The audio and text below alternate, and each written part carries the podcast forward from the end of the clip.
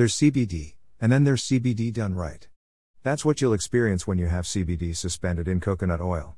Coconut oil's known to contain medium-chain triglycerides, MCTs, which tend to absorb more quickly in the digestion process since they don't have to break down.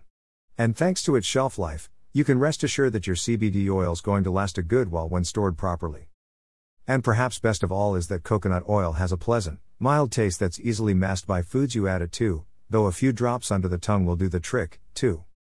The CBD oil tincture with coconut is going to give you all of the usual benefits of CBD, with the added bonus of better flavor and faster absorption.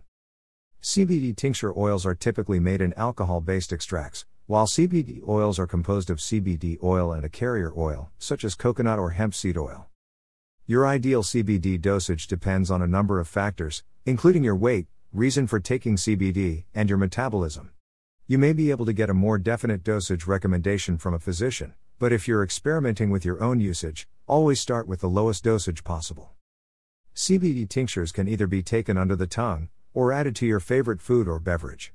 In the latter case, we particularly recommend fat-based foods and drinks, like nut butters or cheeses. CBD oil tinctures should not be able to get you high since CBD is not psychoactive like THC.